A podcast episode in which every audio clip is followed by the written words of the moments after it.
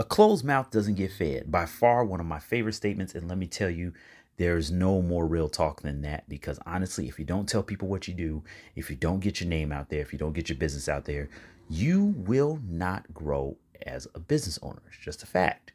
And in today's episode of the Ambition Show, we are going to talk about just that. You need sales. It's the lifeblood of your business.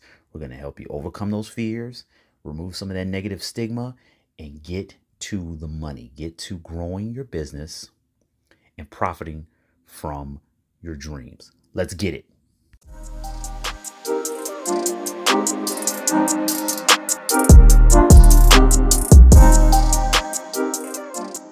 Work for results, not for the sake of working. There's a ton of catchphrases I could use going all over the place, but at the end of the day, they all mean the same exact thing. You need sales.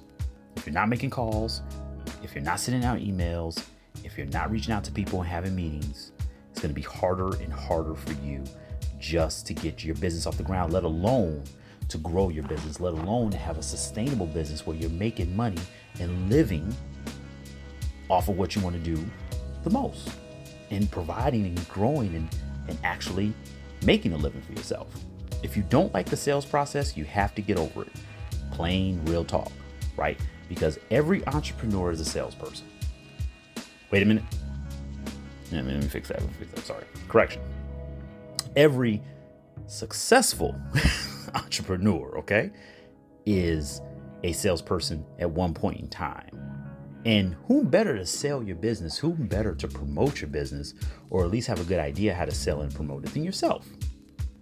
Right? Because at some point, it's going to come down to you having some type of communication with potential vendor, customer, investor, whatever it may be.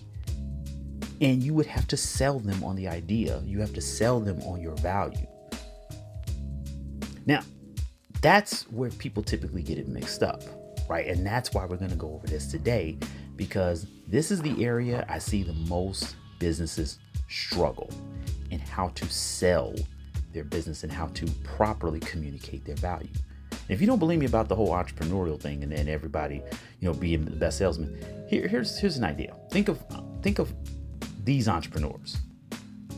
Okay.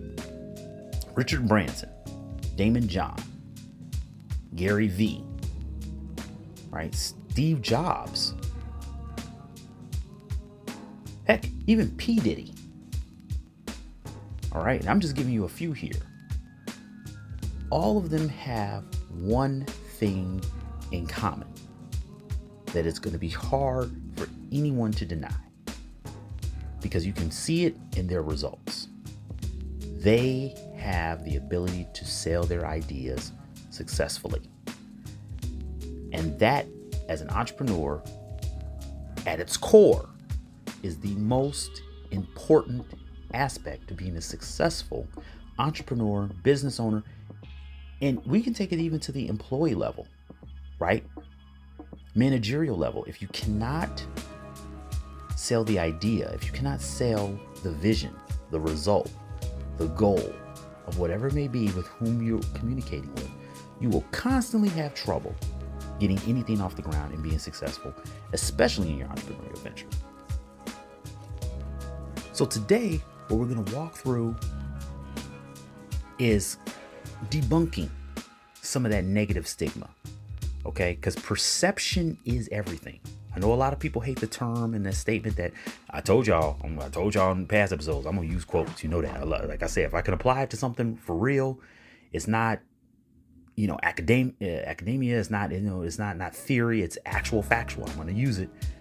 Perception is reality for a lot of people, right? And the perception of what it means to be a salesperson, the perception of what sales is, is what really causes a lot of entrepreneurs to limit themselves from reaching their goals. Because once again, without sales, you don't have a business. You just have a hobby. Real talk, right? And then what we'll get into is what not just the ones that I mentioned, but what some of the most notable entrepreneurs, you know, we have some additional people, how they became successful salespeople, how they successfully sold their their value to their target audience. I hope you picked up on those keywords I used: value, target audience. Okay, keep those in mind. So, take you to school for a second. If you got a pen and pad, boom, have that sucker to the side, have it ready, jot down, take notes, and then you can always, of course, check out the text of this episode, the copy of this episode, because the transcript will break this down even more than what we're going to cover in the episode. So check it out on the website. The transcript of the episode has some great tools and resources for you. And we haven't even gotten to the takeaways from this episode. So, first, we're going to debunk the stigma, and then we're going to talk about some traits, things that you can add to your toolkit as a business owner, as an entrepreneur, to help you with your sales process. Let's get it. All right, so let's get into it. So, for those of us that follow the numbers in the business world and look at these statistics on a regular basis, you're going to know where this story is going and why sales are so important.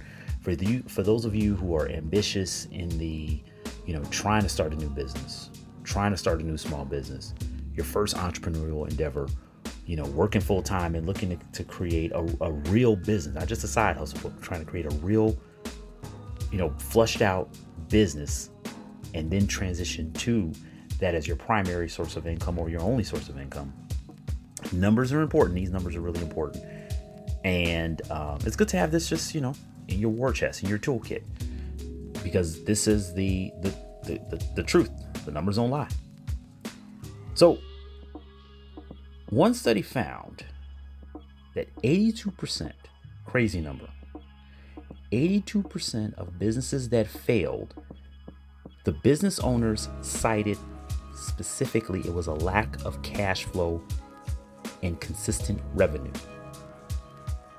as the primary, the main factor of the reason why they closed and the reason why they failed. Sadly, like I said, for y'all who know where this story is going,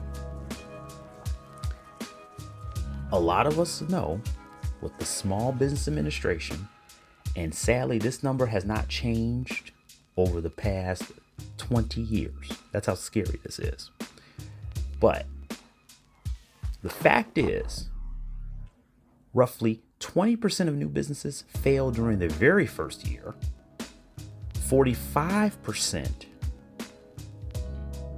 to 50% fail in their first five years, and 65% of businesses will close their doors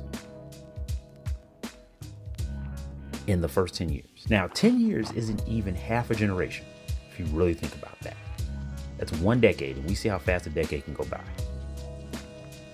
So, when we think about a topic as important as sales, and the fact is that you have business owners citing a and not a significant amount. We're talking about well over the majority, right? The majority would just be 51%. 80, over 80% are saying that sales, revenue, lack of that cash flow coming in, right, to cover their debts, to, to make sure they're producing more assets.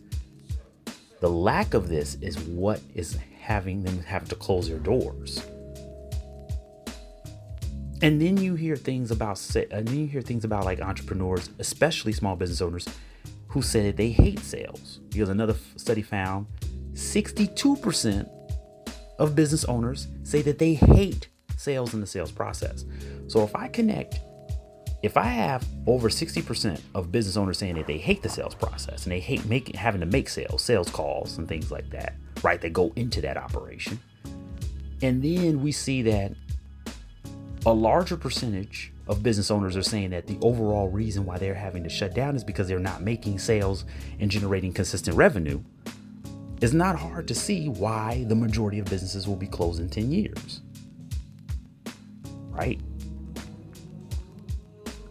And it all goes to that root cause of hating the sales process, not so much the sales process itself. And this is why we're covering this today. Because let's be real. Nobody, and I, nobody, whether you're a business owner or not, nobody wants to be seen as that guy. And you know the guy I'm talking about. For lack of a better term, the used car salesman. Not knocking people who sells cars. I'm not knocking you at all. But there's a stigma because when I say used car salesman, let's be real, a lot of you probably had a picture in your head before you even saw a picture on the screen. I didn't even have to paint a picture for you. I didn't have to draw it, I didn't do nothing. Because we have that idea of what a used car salesman is supposed to be. And it's been, unfortunately, it's been something that's been pushed out and promoted and advertised throughout popular culture. You can go to a movie, you can go into, you know, a cartoon, news newspaper, doesn't matter. We are constantly given this picture of what it means to be a salesperson. And it unfortunately doesn't look like something we want to be.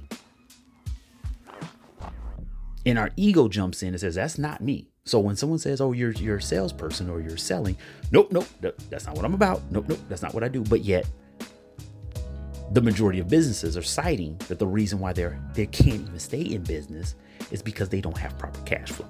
It's because they don't have enough sales. They don't have the right revenue generating. Right? They're they're they're barely breaking even, if at all. And let's just be real. We care about the way we look. We care about the way we appear to people. We do not want to be seen as somebody dishonest. We don't want to see, be seen as somebody, you know, let's just be real, lesser than others. And sadly, the idea that gets pushed upon us is well, if I am connected to the sales process, if I'm connected to a salesperson, if I'm connected to that position, then unfortunately, that's how I'm going to be perceived. And I'll tell you, beyond media, the only other aspect that, or the, the other thing that comes up is because of our experience with people who were not effective,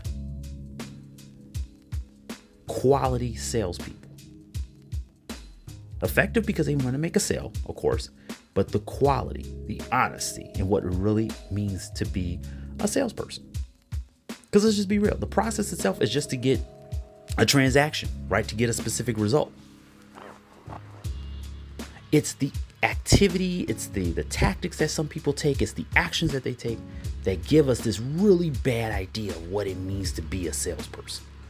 And that's what a lot of us have encountered, which is destroying our entire mindset. So when we want to start our own business, what happens? You're like, oh, I'm not that guy. I'm not the guy that called me at 6 p.m while I was trying to eat dinner, trying to have a decent time with my family, and asked me about my cable service. I am not that guy. Even though I already had the cable service and I've been a customer for 15 years. And he's asking me about the cable service and he's trying to sell me the cable service that I already have. I'm not that guy. I am not that guy that approached me when I went to the auto dealership and I told him, hey, I need a family car, good gas mileage, you know, and my favorite color is blue. And then he walks me over to a Porsche, two doors. It's probably going to get a mile to the gallon. And it costs about 100000 Yep, I don't want to be that guy. I don't be that guy at all. Because, see, what I just described were people who are not listening to you, people trying to sell you something you don't need basically bothering you, pestering you. And that is the mindset a lot of people have of sales. The dangerous part is when you take that mindset and you want to start your own business. I can't tell you how many people that I've met, aspiring, not currently, but aspiring entrepreneurs that I've met over the course of time. They're like, oh, yeah, you know, I don't tell people, you know, I don't promote on my, my Facebook or I don't promote on my LinkedIn or I don't even have LinkedIn. And it's like, well, if you have a business or you want a business and no one knows what you do, no one knows what you're about, how you gonna get a business? How you gonna ever get a business going? And this is why a lot of guys, you know, let's just be real. This is why a lot of us have stayed in a stage of side hustle or it hasn't really gone off to become a bigger business or the business that we did open when we did start is struggling because we have the idea that we're bothering people if we tell them what we do, if we promote our business. We're being arrogant you know, or we're being sleazy, you know, or we, or we're, we're just not a an effective salesperson. Is what it really comes down to.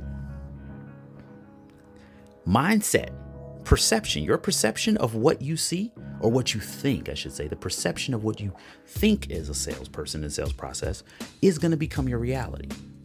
And, it, and if you're already at that stage where you're saying, man, I'm looking at my numbers and it's not good. I'm spending twice, three times more than I'm generating. Or because that's the worst position. That's the worst position when you're spending money on running a business and you're not making enough back. And that's where a lot of businesses are getting into those positions, right? Because it's, a lack of cash flow. But the other side of it, which it might not be as as bleak as you're spending two, three times more than you're making.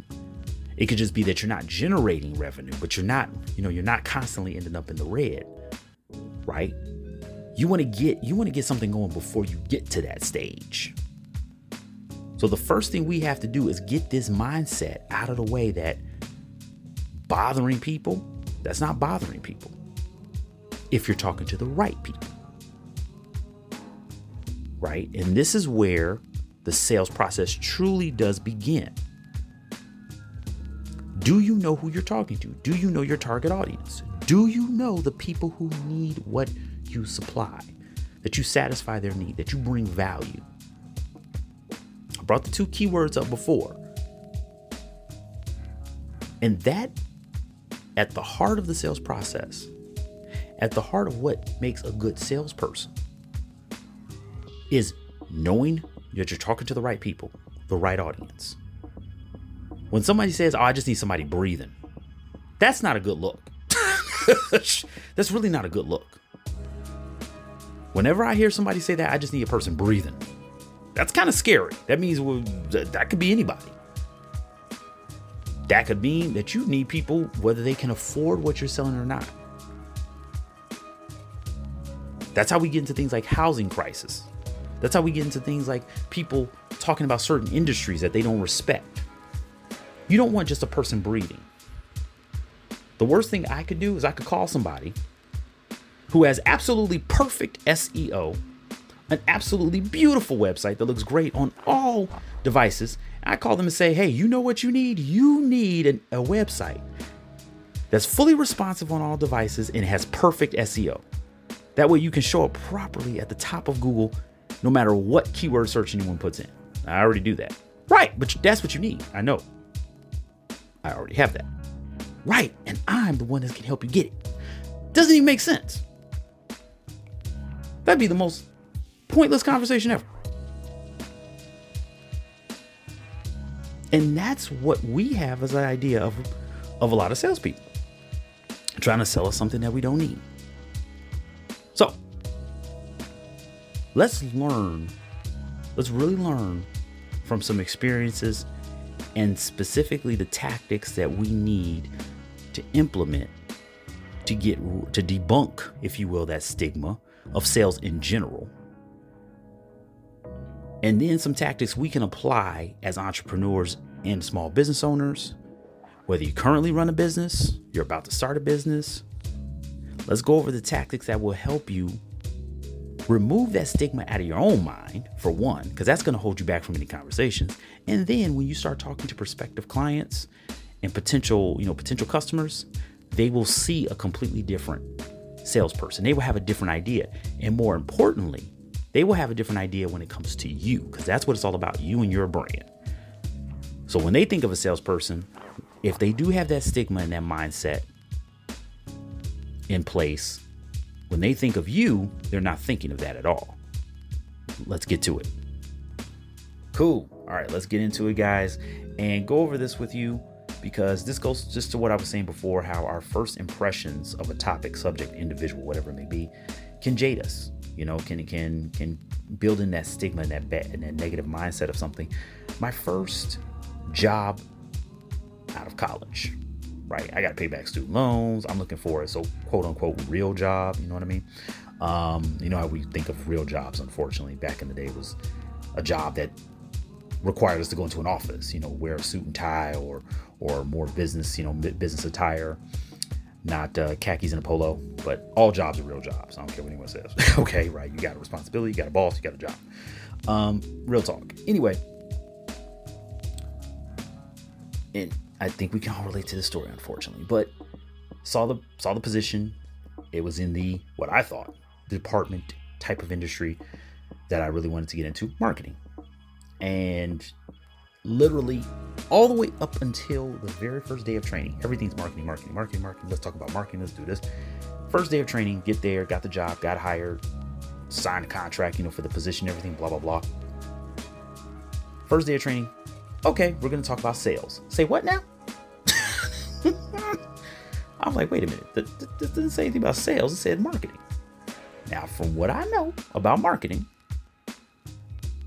sales and marketing can work very hand to hand, you know, uh, hand, you know, working in parallel, if you will. They work to help each other.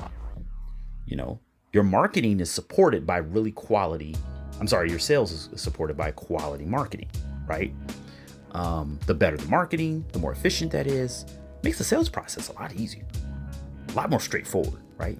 You can, and I say easier, just the process is easier because you know who you're talking to, you know how to present value, things like that, the proper communications, you know. Um, yeah, not that. Didn't happen that way. No, no, no, no, no, no, no, no. So I get to the first day, and then the next day it's like, okay, let's talk about telemarketing. I'm going, wait now. Hold the horses. First we talk. Well, first I was brought in on marketing, and then I was told it's gonna be sales, and now I get here and I'm talking about telemarketing. What has just happened to my life? okay, I have been completely bamboozled. And this is my point. A lot of individuals, especially those of us who had the idea, okay, one day I want to start a business, but you know, I want to get a job first. I want to want to get some more experience in that industry or that field, which I can never knock. Getting industry experience in the field that you want to own a business in, you can't beat that. Now, whether you immediately start off as an entrepreneur or you, you know, have an apprenticeship, internship, whatever it may be, hands down is one of the best moves you can make as an entrepreneur. Because you get a taste of it without really putting yourself completely out there.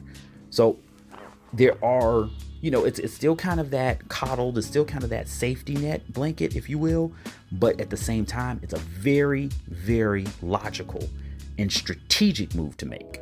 I want to get my feet wet in the industry. I want to build up some experience building network. We're going to have a whole episode about that actually, right? Getting experience in the field as opposed to as opposed to even in education.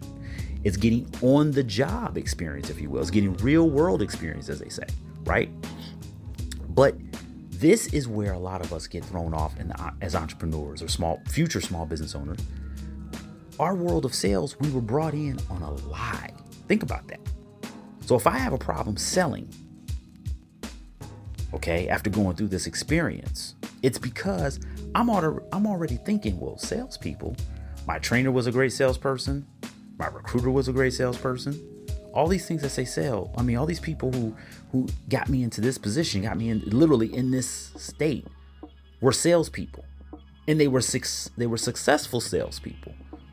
So to be a salesperson, I'm kind of having to dupe people. And that becomes the reality. That perception becomes the reality of the industry as a whole, unfortunately, for so many people. And I'll tell you this, that that followed me for years. Now don't get me wrong, I knew that was just that initial experience, and that wasn't everyone, because I don't paint everybody with the same brush, right? Or I don't paint the whole industry with that brush that um, that idea, but it definitely had a bad taste, left a bad taste in my mouth. Come back to it years later, um, and really great experience with two very accomplished, ex- very successful salespeople in two completely different industries and two completely different worlds. Um, and came into contact at the same event but in different ways. So, number one, met a salesperson specifically what they were uh, most notable for was selling advertising space, right? Because like I said, I had always wanted to get, I always wanted to be in, in marketing and aspects of marketing I continuously learned about, dabbled in, advertising, promotions, public relations, all aspects, if you will. Creative side, analytical side, everything. And saw a really good uh, presentation. And the whole idea of the pre of the presentation had nothing to do with sales, which was really interesting, right? And then, you know, when they get, uh, this is the funny part about it the person presenting introduced themselves, of course, and people introduced them, but they didn't introduce a title. They didn't say a title and what they were accomplished um, for at that time, you know, specifically accomplishments in the past, but not a specific position that they had. And almost at the very end of the presentation, presenter goes into what he does for a living.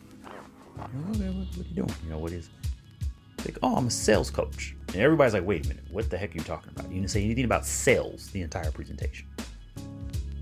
The whole presentation was all about strictly communication, listening, interpreting, but nothing about sales. We didn't even talk about products. We didn't even hear about products, services. Oh, and this is how you pitch your product. This is how you pitch your position. Nothing about that. It was all about listening. And I absolutely love how he summarized being an effective in be not just being a, a successful salesperson, in other words, selling more product, you know, reaching the numbers that you want, but just being an effective salesperson and getting your idea across. Number one, you consider yourself a consultant. And consultants, advisors, listen more than they speak. And I thought that was a very interesting take on it. And then the second piece he went into, which was exactly my experience, the fact is, people who don't take the time to listen and understand the value that they need to convey, or more importantly, the value that the person, the customer, client, however you want to call it, however you want to say it, whatever may be, you know, maybe more appropriate for your industry, really needs. Because they're afraid if I hear the wrong thing, then I'm not going to make the money I need to make. I'm not going to make the sale. So they get desperate and they take on really cheap, bad, and worst of all, even in some cases, unethical practices. And that's what we think of sales. Instead of thinking, hey, let me just shut up and listen to what the people need. And you know what? One of the best ways of doing that? The best way to kind of shut up and listen is to just do research before you do anything else. Is to do research. And that's why his whole presentation was all about communication and listening. See what I'm be real with you. I know some of y'all might even thought when I said communication, you're thinking talking, like having a conversation. Well, that's that's part of communication. But the fact is, the majority of communication is nonverbal. So that means you actually have to look. You have to be, you know, you have to be perceptive of how people move their heads, how people look to the side. You have to be perceptive. You have to listen. You have to look and listen. That's effective communication. And this is everything he touched on doing research, connecting with people, asking questions. Because when you ask a question, you're listening. You want to you want to receive an answer, you or answers, right? And I was like, that's exactly the problem that a lot of what we think is sales, we're not listening to people. Research. That's the cornerstone. That's the first aspect. Surveys, questionnaires, asking questions. Join Facebook groups, join Quora groups, follow blogs of the industry you think is your target market, right? The, the group of people, the target demographics that you think, that's why I'm using that word think, off the bat. Start following them. Because we, I, I can't tell you how many times I've heard this from a client. I thought that was my market, and it wasn't their market. That's why they're not getting sales right off the bat. You're talking to the wrong people. I literally spoke to a salesperson some months ago. Um, things we were changing about their website, and they say my my my uh, market, my audience enjoys this, and always before we redo a website, before we do anything with their SEO, we run an audit. But more importantly, if they have numbers before we run our audit, I'm like, give me your numbers. Let me see what you have. So go into the back end of the website, you know, and I'm looking at, I'm like, but yeah, but nobody goes to that page. Like nobody, nobody. Who's telling you like that page? Uh, my friends. Okay, are your friends your customers? No. Are your family members your customers? No. But the family members tell you they like that page. Yep. Where are your customers going? A business owner, off the assumption that the customer likes that page, even though the customers were going to other pieces of content. And here's the funny part about it the pieces of content that the customers were going to for this prospective client, the content was from the business owner speaking, video of the business owner speaking. His customers like video. But you know what? He was so scared to be on video. He didn't even go to that page after time. He's like, I did this one video through it. It was basically a throwaway piece of content. But they like hearing him talk about the product crazy part was it had nothing, no offense, but it had nothing to do with him. They just responded better to video. But because people were actually telling him the thing he wanted to hear, which is, oh, people love the pictures of the of the products that I have. The customers like, no, when they the actual customers, when they saw that video, they went to other pages. He wasn't listening to customers. He wasn't taking the time to find out what they were thinking. It was an assumption. So when he would contact people and drive them or or email people and send them to the pages that he thought were do, were going to do well, they would fall off. They would fall away. They wouldn't sign up to the capture lead, uh, the, the lead generation tools that we put there, or were previously put there and then we put there. Because I would love to run a test. Marketing is all about testing, and marketing supports sales. So the first thing you need to do is know who you're talking to. Know that audience. Like I said, join Facebook groups, join LinkedIn groups that are based on your industry. That have people talking about the products and services that you may provide or you want to provide, right? Because the best thing is if you're an aspiring entrepreneur and business owner and you're just getting involved in your industry before you even launch, you can take all this time to research, research, research and immediately start applying. Don't sit on it, immediately start applying it. And we have a great tool for you to start applying it to right away to help you out with that. That's the first piece. Second thing is,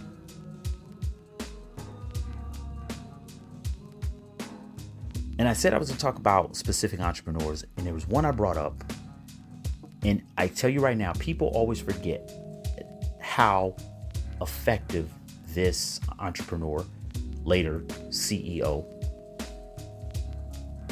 of one of the largest, and well, actually to this day, one of the largest corporations. Um, the late great Steve Jobs. Steve Jobs was more of a marketer and salesperson than anything else, honestly.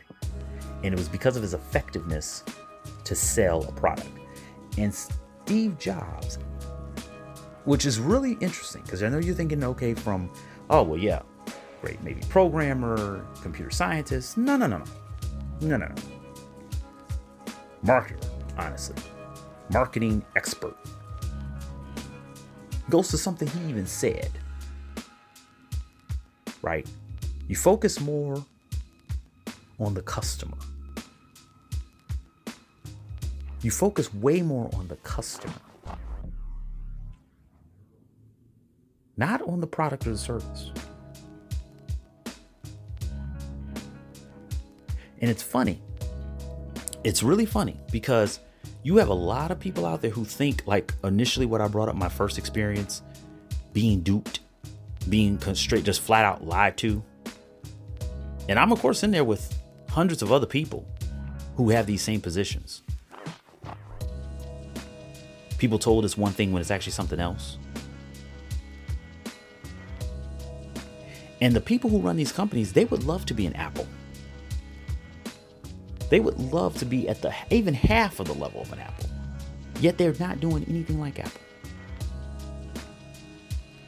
They're going for what we consider, you've heard people say this, make the hard sell. They're going for things like that as opposed to saying, you know what?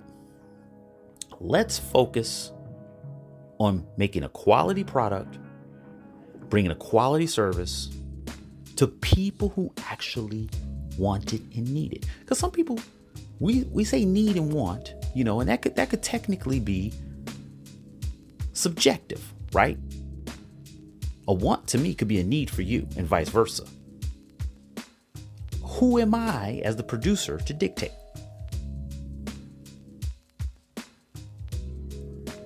If I want you, if I want you to need my product, isn't that when we get more involved in the hard sell? As opposed to being, hey, I'm the person that's going to go to a car dealership. I'm going to talk to a car salesman. They're going to listen to everything I need and they're going to tell me flat out, hey, you know what, man? I just don't have that. But you know what? Oh, I snap a lot. Sorry, guys. if you heard me snap. I know of a dealership that has exactly what you're looking for. Now, what did I just turn myself into at that point? I technically made myself more of an advisor than a salesperson because I wasn't just going strictly for the sale. I don't have that. I don't have what you're looking for. But I know somebody who does. Which goes to the second piece of being an effective salesperson. You're listening, you're understanding, you're taking in that research, that information, that data. But here's the second piece I know where you should go, I have a network. I'm taking in information. I'm making sure that you see me still as a resource because now that I've given you a piece of valuable information, and I can tell you right now, I've literally had at least 10 clients because of this exact same type of conversation. Where the person goes looking for something else that I don't offer. They reached out to me, they came to me, I don't offer it. How they came to me, who knows? Could be referral, could be a couple other things. But within the last five years, I got 10 clients just off of this exact same type of conversation. Now, that's not a lot of people in five years, but think about what I'm saying here. Imagine if more people are coming to you this way, but you're seen as a trusted advisor. When people need the service that I do offer, oh, hey, I know a guy. And you know what? He gave me the right information. When I was looking for something he didn't offer, he told me of another place I could go. Or he told me how I can try and find it. Or, you know, whatever it may be. I'm establishing a, a good relationship with them. That's sales. You can trust what I'm bringing to the table. You can trust in the resources that I have.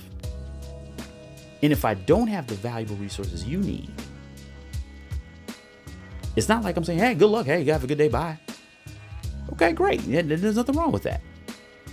But then if I flip it around, I'm like, you know what? I might know somebody, or I have somebody, or I can see you this person, or that's a good company. Go, it's right down the street.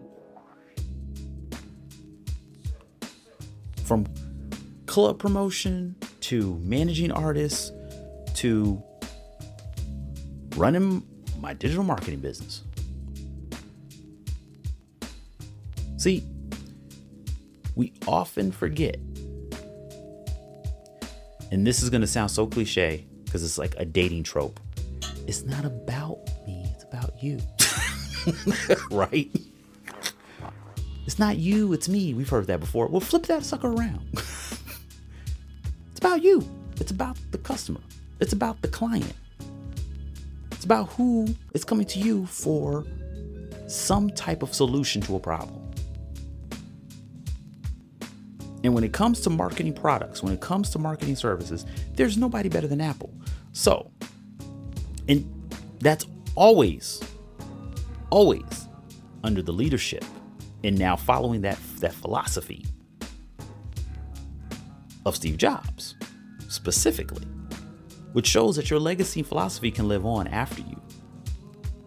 Keep in mind, when the company was struggling the most is when not only he wasn't there, but they weren't following a philosophy like that at all.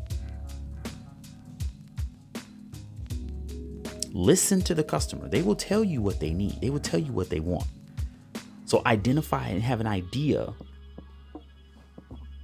Have research to back that up, and then start the communication and the dialogue to get it done. Okay.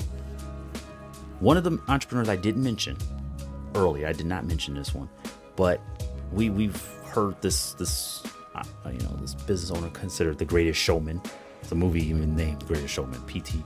Uh, P.T. Barnum. And the funniest thing about it is, even though his, for those of us who did have the pleasure of going to the circus when the circus was around in in, in uh, the U.S. and throughout, you know, P.T. Barnum's um, most famous show, but it was a lot going on. It was a lot happening. But there's a reason why they call him the greatest showman.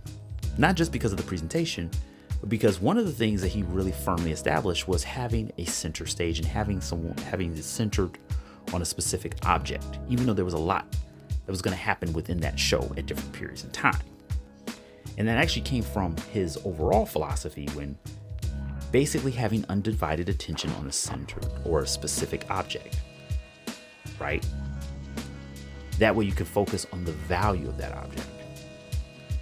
And I can tell you right now, as an entrepreneur, and I'm speaking to a lot of entrepreneurs, this is one of the things that gets us off our, you know, gets us off of our path a lot. We're trying to do this, that, and the other. We're trying to do 15 things at once as opposed to focusing on one thing and really, really getting it right. I'm going to pull from Apple for a second as well. Pay attention to that. Even though Apple has a lot of products right now, and they've always had a lot of different products. You notice there's always one product that takes center stage and they really focus on that. Now that's not unique to just Apple. A lot of businesses do that where they kind of have their what they call their flagship, right? Not the cash cow, not if you're coming from a business school mindset, not the cash cow. I'm talking about something that's more so the flagship, right? This is what's leading the path. That might not always be the best and the, and the top seller. Most companies that is, but not in all cases. Not in all cases right? But one thing that Apple has always done is hey, we're going to put a lot of energy into one, one specific product, one specific service, and then we're going to align the others to that product so we can bring it all back. So if someone doesn't have that specific product, maybe they have one of our other services, they have iTunes, they have Apple TV, but we really want them to get an iPhone. We're going to align it to the iPhone. Hence, if we even pay attention to the way their system is set up, their infrastructure is set up like this, it aligns everything together. So if you have one, why not have the other? Right? This goes back to what P.T. Barnum was saying. Focus on that specific product, that specific service, that specific object, and improve it. Make it the best possible. Now ensure that the value that it brings is consistently getting better for the person it's intended for, too. Right? We don't do that enough as entrepreneurs. Trying to do 15 things at once. I have a coffee shop, but I want to do catering, but I want to do snacks, and I want to do donuts, and I want to do this, that, and the other. Wait, wait, wait. Do coffee well, very well. How about that? Can you do coffee very well? Because you have a coffee shop. Okay, I'm a mechanic. But you know what? I'm also going to rent out uh, rental trucks. I'm also going to offer storage. I'm also going to offer this. What car do you fix very well? All cars. All cars? Or specific cars? Well, primarily foreign. Focus. You want to be the best maybe at the foreign car market, right? A lack of focus can send you on a world of pain. And here's the crazy part about it. It all comes back to that research. Do you know what the clients want? Do you know what the customers want? Do you live in a neighborhood where primarily where people primarily drive domestic cars? Well, why are you offering for foreign um, um, offering mechanic service on foreign automobiles. But the majority of people around you have domestic. Sounds like you're in the wrong neighborhood. So that means the majority of your customers are going to come outside the neighborhood, which means you have to spend more time getting the word outside of your neighborhood.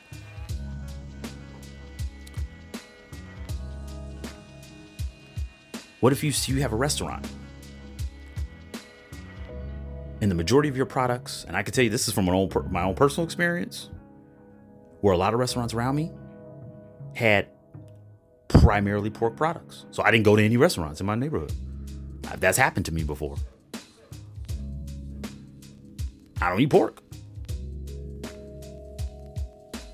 But the majority of people in the neighborhood did.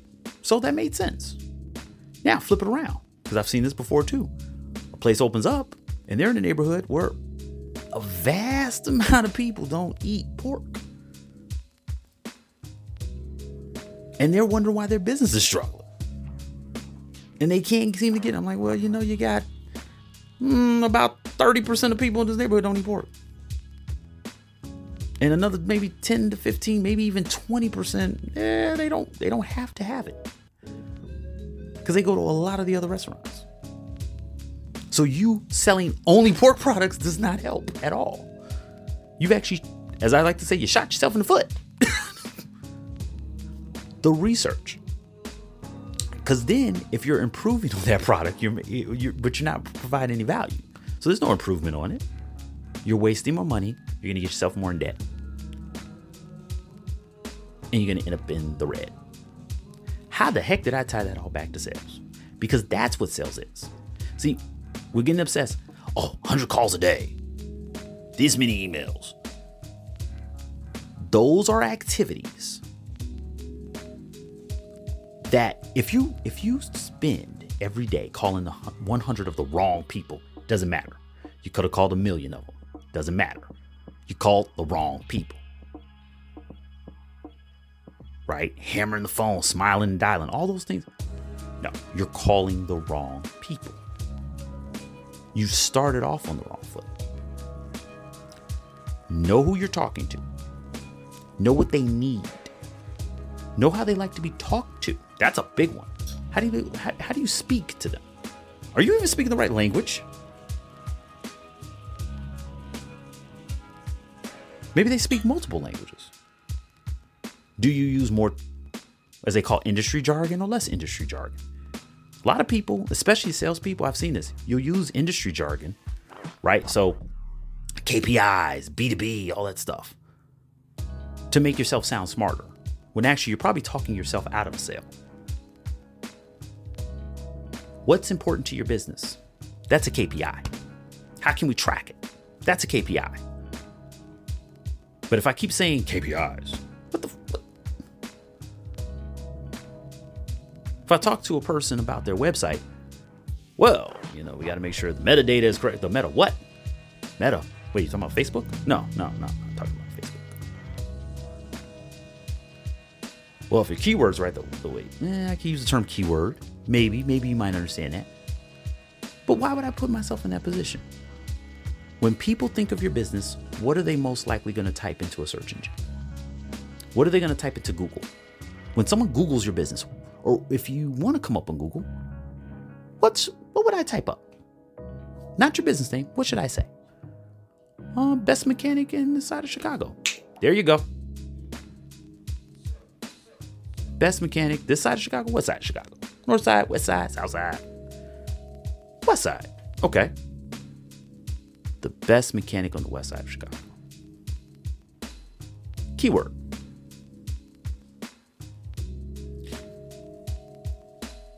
Think of the audience first. Know the audience first. Understand what they need and what they don't need, the pains that they have, the solutions that they're looking for. Then you tailor those calls. You tailor your emails. You tailor right? You customize it to them. Working smarter, not harder. Focusing. And then as you gain more information, which sales pitches don't work, which sales presentations don't work, what does work, you then improve and provide more value. The second entrepreneur that I met at this conference that helped me change my perspective and understanding on sales and really made me want to take a deeper dive to study more about the sales process and understand being an effective salesperson no matter what industry I'm working in, you know, and no matter really what my profession. Um, was one of my favorite sharks from Shark Tank. Now, I've actually followed this entrepreneur, followed three of them really before they even got on Shark Tank um, Daymond, Barbara, and Robert Herjavec. So, I got a chance to meet Robert at this conference for industry really working in the industry and understanding you know more about marketing promotions advertising sales and he was actually the keynote speaker and the reason for the name of this episode is the words he actually said to me in our, our very brief conversation grow or die. So I had explained about my small business and basically treating my small business like a side hustle, which you can't do. You can't treat a business like a side hustle, right? You can treat a side hustle like a business, but you can't treat business like a side hustle. Just can't happen. And expect it to perform like a business. So, gave all the explanation, you know, right off the top of my head because I live it, I breathe it. So it was very easy to, you know, go through this in a short amount of time and not have to, you know, use so many words, just a brief conversation. And it's amazing how simple words, simply delivered, but truly genuine because you're listening can have a big impact. And it's specifically what he said well, you're in a position where you need to grow or die. You need sales. And you're not growing because of the things I had listed out to him. And until you fix those, you will not grow you're making you're working a lot harder than you should be working because you're not taking the time to take a deep dive in that sales process and grow the business. Either you stay where you are and stress out and not grow anywhere, or you grow, or you just let it go. So it's either a grow or die. Very simply said, doing it all yourself, not trusting and not building out a sales process, right? trying to put one foot in, you know, have one foot in, one foot out. It's not going to happen. It's just not going to happen for you. You're not going to grow. You're not going to elevate. Even though that's what I said my goals were. And that's exactly what's his point, and that's exactly what we're talking about here. You tr- you build out a sales process that you can trust. And I understand a lot of you might be you might have a full-time job and you have a side hustle. You might have a full-time job and you have a full-fledged business. You may have a full time job and you're not starting that business yet. You're thinking about starting that business. You want to start that business. The very first thing you should do, and this is the great part about the research you're going to do on your target audience and understanding that target audience, you'll know how much you can grow. You'll have a good idea like, okay, if I start here with this small investment and this amount of time, and it's only me, this is probably as far as I can go. This is how many clients I can support. This is how many customers I can get out. This is how much product I can produce right? In this area with that ideal amount of clientele, because you took the research and you took the time to say, I'm not even saying to paint yourself a picture. We're, we're, humans, right? We're visual creatures. That's the reason why video. That's the reason why picture, uh, you know, pictures and images on social media do way better than just text. As I've always said, computers love to read. People love to look and hear, but computers love to read. That's why computers love text. Humans, we love pictures, we love visuals, we love video. We're auditory as well, so we love music. Music has a great effect on us, but the visuals, now you're gonna paint yourself a picture. Your data is gonna paint a picture for you. It's gonna tell you who you need to target, who you need to talk to, what value they are looking for from the products and the services you will potentially offer. Better yet, you'll know who you shouldn't be talking to because you're going to waste more time. You're going to be making those 100 calls and maybe getting one appointment. Don't make 100 calls for one appointment. Now, if you tell me you made 100 calls, you got 20 appointments, you got three sales, we're looking a little bit better, right? Let's talk about those 100 people that you called. Were they, did they all look and, and kind of look the same in that image that you painted with your data? No, you maybe had a few throwaways in it. Hoping, Hail Mary plays, as they, you know, the, the football terminology. So think about that for a second. You're working a heck of a lot harder than you really need to be in some cases. So if we start off from the very beginning, before we fully launch our business, before we attempt to grow our business, right? Before we leave one and go, you know, leave the job and go over to what we want to do full time, let's understand who we're, t- we're even trying to talk to. And don't think that this isn't for you music people. Don't think that this isn't for you writers. This isn't for this is for everybody. When you write a book, who's the book for? When you when you're when you're scripting your movie or your video game, who is it for? Because I can tell you right now, I'm an avid gamer, but I don't buy all games. I could tell you three game series right now that I don't play. And it's three of the biggest games of all time, not just of right now, of all time. And I'm a gamer. I love games. I used to be an avid gamer. Okay, I'm gonna take you back. I used to go to Electronic Boutique. And for people who are gamers, they know Electronic Boutique. Okay. That's what I'm saying, but not all games can be pitched to me because it's not what I'm looking for. So, are you taking the time to invest in you and your goal?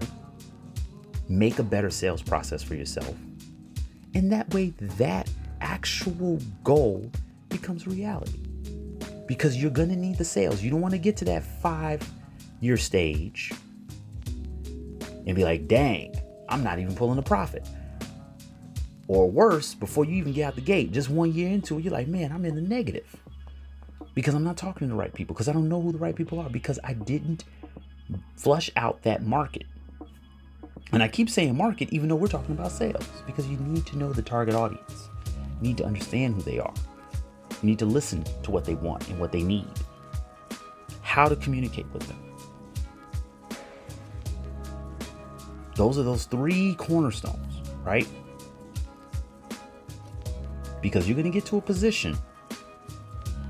Sadly, if you don't do that, you're going to say it's grow or die. No one wants to get there. Now, if you're saying, hey, that growth could be me selling it and getting out of the business, but I can tell you right now, a lot of people, and there's data to back this one up, they struggle even selling their business, literally, if they're trying to get out of the business. So, what if you're going to venture capital, right? What if you're going to angel investors? What if you're going to crowdfunding and you're trying to get the business off the ground? You don't even know how to sell to them. All of it's selling. Know who you're talking to, what value they need, what value you can bring to them, how you can present it best. And like I said, I said this from the very beginning, I said this from every episode, I will say this. Every single episode. This isn't about theory and academia. This isn't about none of that. This is about application. So when we come back, we're going to go over exactly what tools we have at the Ambition Show for you to do these exact things I just brought up and how to make your sales process better. Be right back. All right, what's good, everybody? So I've said it a number of times, and now you have the tools to do it. Talked about working smarter, not harder. So, getting right to it, the first tool that will help you in developing that proper visual, that proper understanding of your of your target audience is it's a term these are used interchangeable throughout the marketing industry, either a customer avatar or a client or customer persona. Uh, we're going to use customer avatar in this case. And basically, what it is is this visual and it maps out who that customer is and what they want. And more importantly, you get a better understanding of can you even offer what they need? What type of value you can bring to them? How do you communicate that value? Okay, that's the first piece. And the great places to get there's I mean a ton of them, but truly there's two great places for you to get that initial information, that initial data, if you will, to start building out that customer avatar and customer persona. Number one is social media. Love social media because it's my favorite price, free. Well, initially it's free, right? I mean, you can run ads, and then of course it's not free on time, and time is very expensive. Um, time time is priceless. Social media is a fantastic tool. Number one, I would always suggest join groups that align to two things: your product and service, and your industry, right? Because you have a specific offering in an overall industry. Join groups, social media, especially Facebook and LinkedIn. Can't go wrong. I mean, there's tons of other places to go, but there's such a large audience. If you're B2C, definitely, or if you're you know business to consumer, if you focus on a an end user, as it's called, if you focus on a customer that's going to use your product, you know, um, on a consumer level with their family, their friends, stuff like that, then Facebook is definitely your best go-to. Um, but if you're business to business, if you support other businesses, I would suggest first looking at LinkedIn, then Facebook, simply because you may get a different conversation on Facebook, right? You may get a more candid conversation on Facebook. That's one of the drawbacks to LinkedIn is some people kind of play it close to the hip. In Facebook, you can listen. This is the way I speak. This is a business podcast. This is a business publication, if you will. But real talk, I speak real talk. okay, because um, if I can't be myself here, then where else can I be myself? So I would definitely say LinkedIn, and I love LinkedIn. I'm an avid LinkedIn user. Um, do trainings on LinkedIn. But I can always, hey, I'm always going to be happy to admit that LinkedIn does have a different type of conversation, right? Because it's a different environment. Therefore, you may also look at Facebook groups in the same industry and have a completely different response. And the response you're looking for, just ask questions, run a few polls, run a few quizzes, surveys. Stay within the platform as much as possible because you don't want to lose out on people. Oh, I don't want to click on this and take that extra step. Stay within that platform as much as possible, but then pull that information and start building out those customer customer avatars. I can tell you right now, I have literally built um, I think it was 10, maybe 11 customer avatars for one business. Where basically build it, nope, didn't work. Build it, nope, didn't work. Build it, nope, didn't work. I mean, literally, trial and error, trial and error.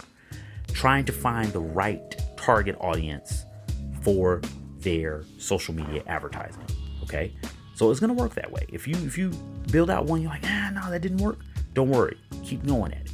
Because the more you drill down, the better you have an idea of who you're talking to. Because you got to keep in mind the, the time you take on this is to save you money and time in the long run.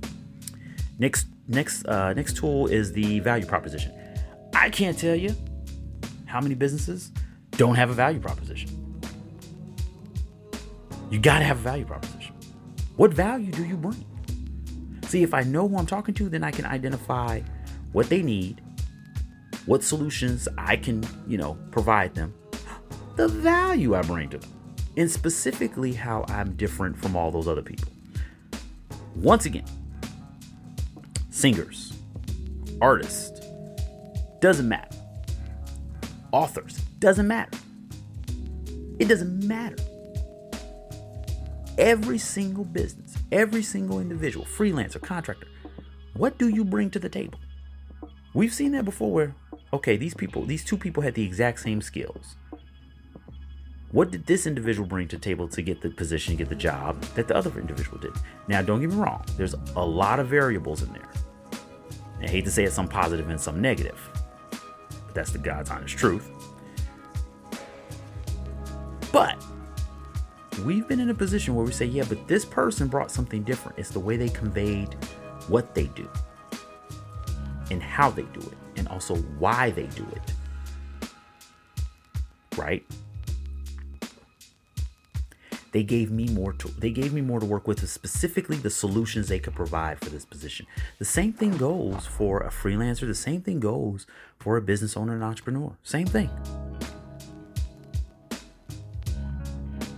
You do not focus necessarily on just what you do. It's the why behind it. It's the value you're bringing to someone.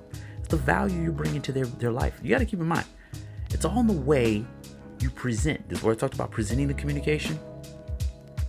I had a car salesman tell me how they sold cars. Absolutely awesome. If I could ever get him for an interview, I would definitely want to do it because he specifically brought up how he's focusing on families because he's like, hey, families are counting on my on my automobiles. This is how he put it. Can't families are uh, counting on my automobiles to get to work to provide for their family. You see how he took it? Com- he kind of took it completely away from the car and focused on more what the car is just a tool, but he's selling the tool for them to get what they need in life. I'm like, dude, you made me want to buy a Chevrolet. And I don't even drive. I'm serious. I was like, give me the keys. I, I need to provide. Wait, well, hold on. Wait, wait, no, no, no, wait, wait, wait. so, uh-uh, nope. But that's that's my point. It's are you communicating value? So, how to develop a value proposition? How to connect that to that customer avatar? That's your next tool. And then the branding. Branding is way more than a logo. Okay? The consistent message, type of communication, the terminology that you use, where you communicate that message. I used to always bring this up because I'm all around Chicago, love my city. And I used to always say, you notice how there's only certain places you find specific dealerships? And I'm like, yeah. And people are like, yeah, clearly, because they got the more, they got the money. Right? It's about the branding. Or they they need these types of cars over there. It's the branding. That's the core of the branding. Location. We've heard the term location, location, location. There's a reason for that. That doesn't just that's not just in general marketing to make the sales easier. That's also part of the brand. So, are you in the right groups? I'm just talking about business to business or business to consumer. Are you in the right place? If you're focusing on, look at it this way if you're focused on business to business and your goal is to land, and I'm just being real, your goal is to, let's say, get contracts up to $250,000, right? On whatever product or service that you have. But you're specifically, let's say you're focusing on a service, a service to another business and you want to land contracts $250,000 per contract, right? To provide said service for six months. I'm just going, to hey, let's just keep it a bean. Are you going to be better off promoting Facebook or LinkedIn? If you say Facebook, I would love to know what groups you're talking about. I would love to know what pages you're talking about. I would love to know how you are promoting and advertising and marketing on Facebook where you're landing contracts like that. On Facebook. Because remember, I talked about the different voices and the perception. If I see you focusing on, on Facebook with the same messaging you're putting on LinkedIn, I'm wondering a lot what's going on. Now, you might have a different message, but that's what I'm talking about branding. Who are you trying to talk to? Who are you trying to connect with? And what value are you're trying to bring? So, getting your branding solidified. This should all be a part of your sales pitch, of your sales process. Customer avatar, value proposition, and branding, which should all lead to telling a story. Okay, story of your business, story of what you do, why you do it, but more importantly, who you doing it for? Who you listening? Or I'm sorry, who are you trying to connect to? Because you're not just listening to them, you're connecting with them. Which goes to the book of the day, the book of this episode. Like I said, every I brought this up before, every episode I would suggest and recommend a book that aligns with our topic. This is not a book for you just to read and hopefully you pull something from. This is a book that you can immediately start applying to what we're discussing. And at the end, really, how did you apply it is what I would love to know. We have a great conversation on our YouTube page. Leave a comment there. But every episode, you have a book recommendation where you can pull information from to build out the tools and resources that we're sharing with you. And in today's book is Sell with a Story by Paul Smith. See, you focus on the story. And that's why I brought up focusing on why you're doing it, the value you bring, who you're connecting with. Doesn't sound like a sales pitch, doesn't sound like a sales process. Like I brought up, the best sales presentation I've ever seen, the guy didn't mention sales until he told us his position, which wasn't until like what, an hour into it. And, it, and that's when he was finishing up. Oh, by the way, I'm a sales consultant. Like, what? Wait, wait, where'd that come from? You were talking about listening to people in communications. Exactly. And he did it in a storytelling format a beginning, a middle, and end, a challenge, an obstacle, rising action, climax, falling action, and then the end. Storytelling is all about emotion, and that's what Paul Smith really focuses on in the book. See, we purchase more so out of emotion. Remember, I've talked about it like it's it's like the car salesman. It's he's connecting cars with providing for someone's family. Now, don't get me wrong. I think we can easily make that connection, but then again, you go back like, good lord, man, you're, you're selling a Chevrolet. No, I'm selling the way that this that this parent is going to work to provide for their family, pick up their kids safely, get them home, back and forth. Have you ever paid attention to a car commercial? Ever notice how they focus on safety? They focus on the family. They focus on enjoying things. They focus on having a great time with your loved ones. Think about that. Making a statement. They focus on those, those emotions. And they're telling a story in within 10, 15 seconds. Paul Smith book goes right into that and how to craft that story. Specifically tying to how you can present your value proposition, how it's based on understanding and listening to the audience, and then presenting it properly, whether it be over the phone, via email, pitch deck. Okay, and in his history, he's worked with some of the most notable, um, I would say, can't get more far away from stories than some of these corporations if you think about it, you know, from a, from a naked eye. Um, but Microsoft, Costco, HP. But then if you look at the, the, the case studies, if you look at the actual work that he's done, you'll see, wow, I never really thought about why I'm only buying HP or why HP grew to such a position during that time period. How they were able to dominate and make a lot of sales during that time period. Why Microsoft grew into one of the most powerful and at that time and still to this day is still one of the most notable corporations, one of the largest corporations, one of the most successful corporations. Right?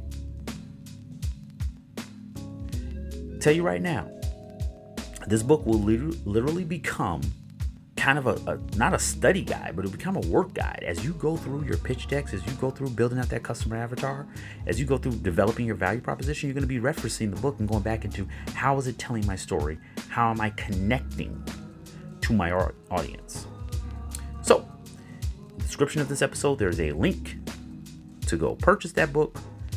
This is not a paid advertisement or a paid promotion. I'm going to call that out right now.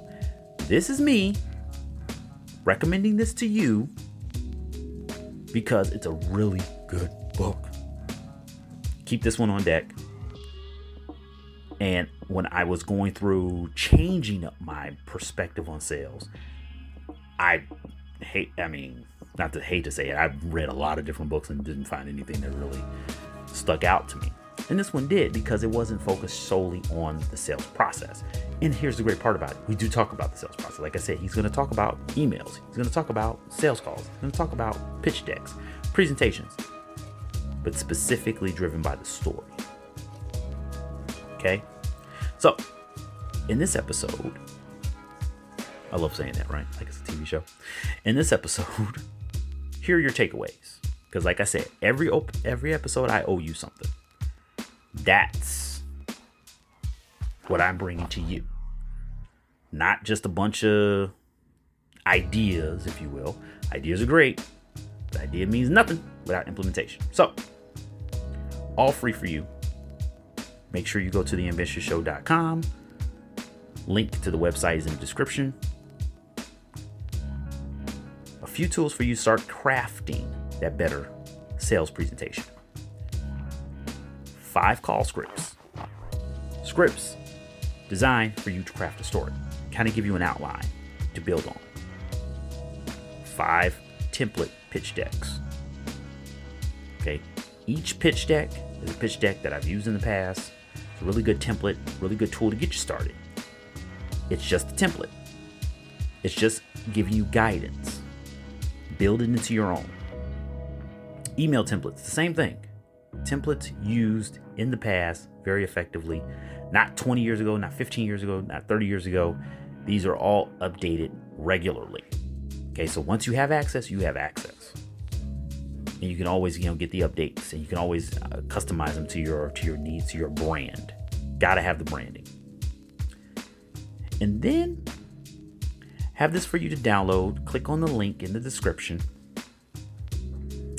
It's 11 essential sales tips for beginners. This is actually a really good breakdown of just some really of some additional tips to help you as you develop your sales pitch, as you develop your sales calls, as you develop your presentations, and making sure your story is fitting in together, but just in general to help you with your confidence. See, I just want you to reference this once again. We're getting away from making 100 calls a day. Got to do that. Make uh, that's such a random number, honestly. right? Send out this many emails to get this many this many responses. But are you talking to the right people? Do you know who you're talking to? Do you know who you're trying to connect with?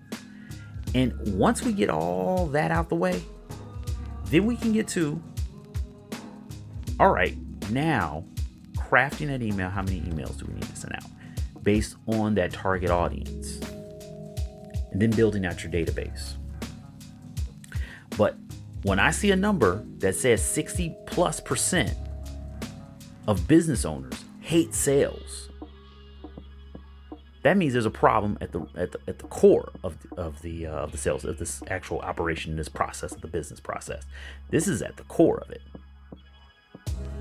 because I feel more confident making a call if I know, hey, this person's actually interested in web development. This person actually needs advertising done on Facebook. This person actually has identified an issue with their website. Or better yet, I see that there is an actual uh, issue with their website.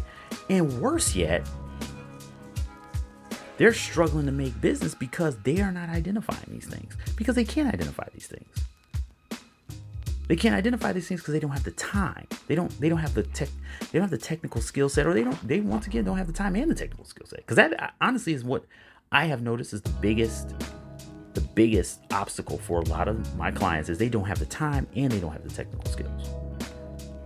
So they don't have the time to acquire the technical skills. But at the same time, they need something fixed.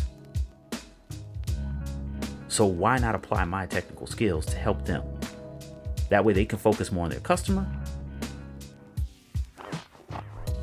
and they can make more sales and they can stay in business. What is your value proposition? So, with that, thank you for joining me today for the Ambition Show. Like I said, any episode, that's the whole purpose of the way this episodes are set up. Come back and reference this one because we're going to talk about, at some point, we're going to talk about experience, we're going to talk about branding, we're going to talk about individual pieces that we covered today but really, let's get this core this core aspect of our business operations down. Let's get the sales process. Let's get a little more confident with that. Let's remove that stigma. You got a great book to reference. Check out Paul Smith's book. It's it's awesome. Best word for it, just awesome.